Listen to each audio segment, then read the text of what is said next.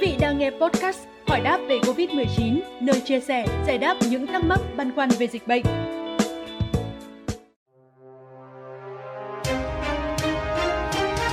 Thưa quý vị, nhiều người từng mắc Covid-19 thể nhẹ sau khi khỏi có các triệu chứng nặng hơn như mệt mỏi, khó thở, bồn chồn, không thể làm được việc gì kể cả tay chân lẫn trí óc. Điều này đặt ra câu hỏi, vì sao F0 nhẹ vẫn gặp di chứng hậu Covid-19?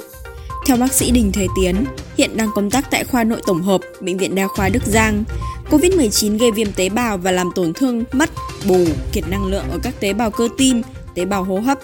Hệ quả là cơ thể trở nên mệt mỏi sau khi khỏi COVID-19.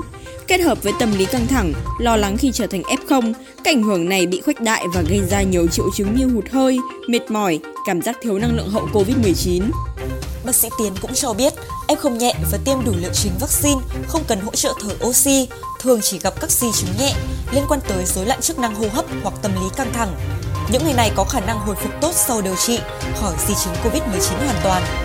Còn theo bác sĩ Nguyễn Huy Hoàng, thành viên nhóm bác sĩ quân y hỗ trợ F0, có hai nguyên nhân dẫn đến tình trạng này. Đó là những vấn đề như sơ hóa phổi, giảm dung tích phổi sau COVID-19.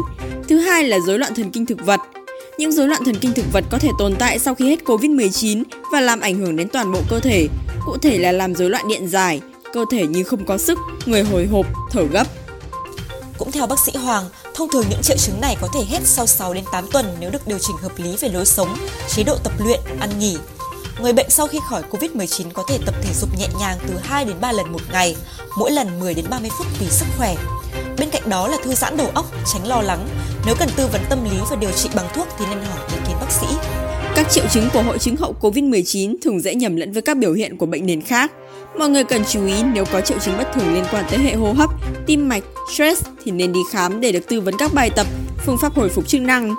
Trong trường hợp chưa tiêm đủ liệu trình vaccine, mọi người nên đăng ký tiêm bổ sung, tuân thủ 5K phòng tái nhiễm và tuân thủ điều trị để sớm trở lại cuộc sống bình thường. Thông tin vừa rồi cũng đã khép lại chương trình ngày hôm nay. Xin chào và hẹn gặp lại!